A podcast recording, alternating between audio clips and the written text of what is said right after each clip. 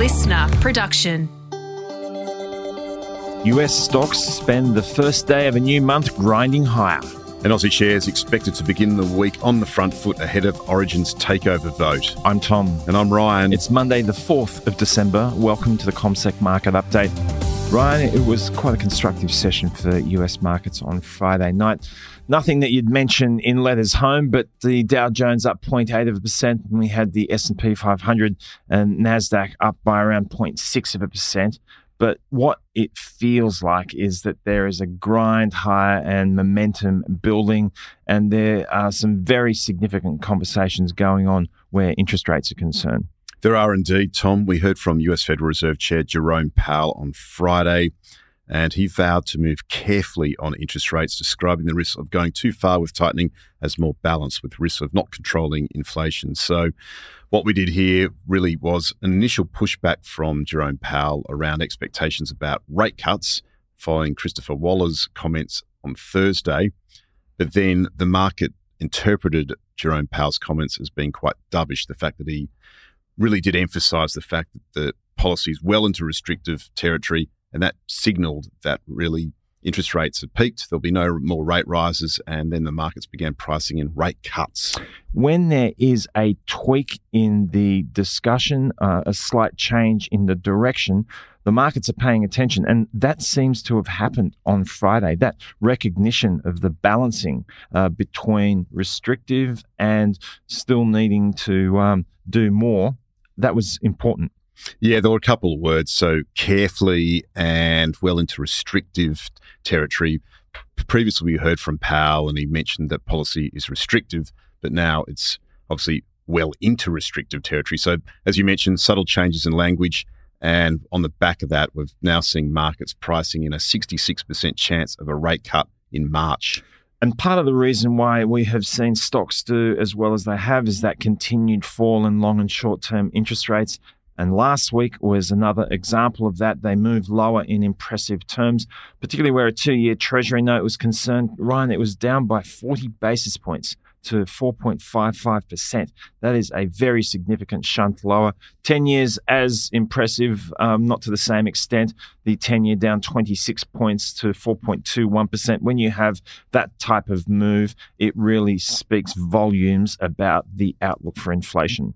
Well, certainly a dovish pivot after we got the latest inflation numbers in the United States, and that indicated that inflation has well and truly peaked, and we are seeing potentially the gradual decline and back of it. And on the back of that, we have seen some strong outcomes on the US share market. The breadth of the gains has also been notable too. We have seen those cyclical shares, particularly the Dow Jones, perform quite strongly. It was up 295 points on Friday. And also for the week, it also put in a good performance, up 2.4%, and it has broadly closed its highest level this year. Indeed. And I suppose it uh, is accurate to say there's a tide that's lifting most boats uh, in terms of the interest rate discussion. The S&P 500 last week rose by 0.8 of a percent, the Nasdaq up by around 0.4 of a percent. And obviously, when you have moves of that stripe when it comes to uh, interest rates, that spills over into a variety of other spheres. The US dollar, for example, moderating uh, substantially, and that has been quite supportive where commodity prices are concerned, particularly the yellow metal, Ryan. It's having its moment in the sun, isn't it?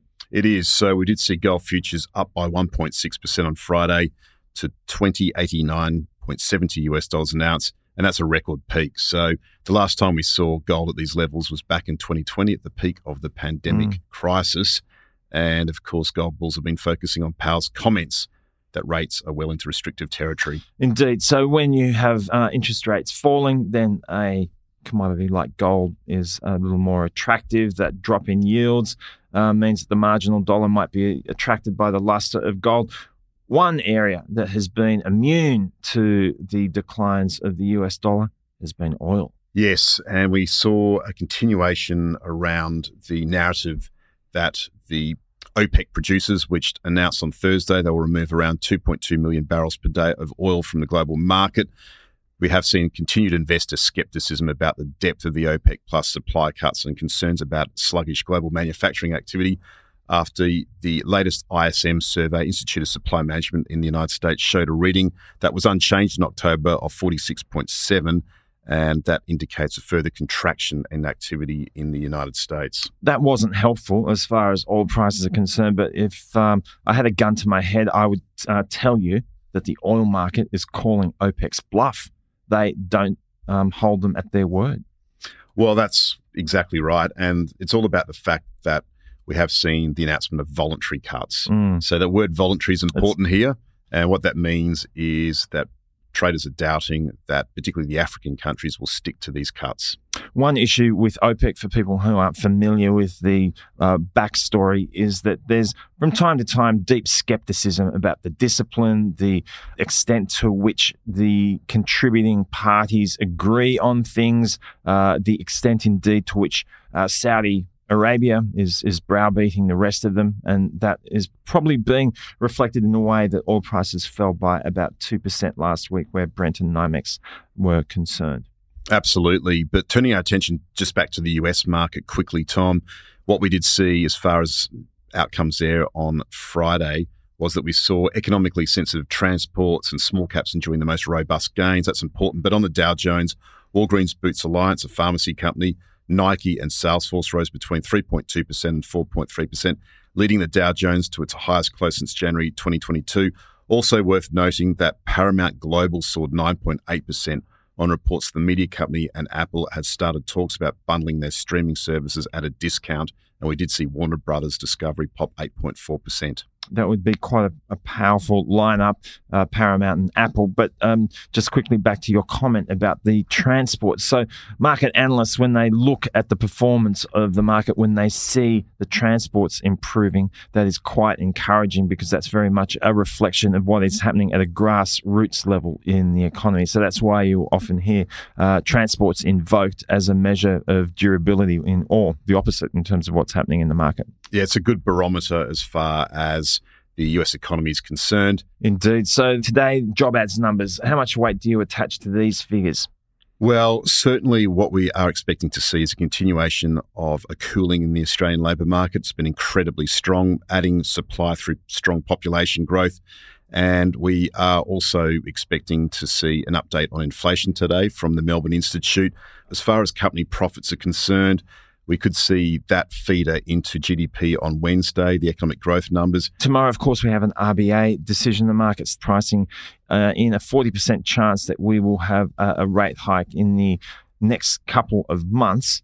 Yes, so tomorrow we're expecting no change from the Reserve Bank, so that is unlikely to be a follow up hike from November. But data continues to show a lack of spare capacity in the labour market that it's supporting strong wages growth, allowing for sticky domestic price inflation. So by February's meeting. So we have a two month hiatus effectively from the Reserve Bank. And by February, we'll, we should see with the readings on GDP on Wednesday and also on inflation at the end of January, the Reserve Bank should be in a position to ascertain whether households and businesses are reacting to tighter policy sufficiently to stop hiking rates or whether they should continue. Uh, the other thing to note today, Tom, importantly, is Origin Energy shares will be on watch with the energy giant shareholders vote on its takeover by Brookfield and EIG, with its largest shareholder, Australian Super, planning to reject the $9.39 cash per share proposal. The takeover is widely expected to fall short of the required votes, Tom.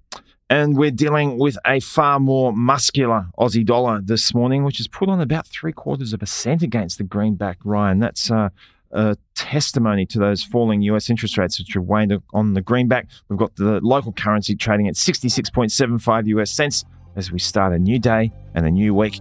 We look forward to covering it off with you. Have a good day.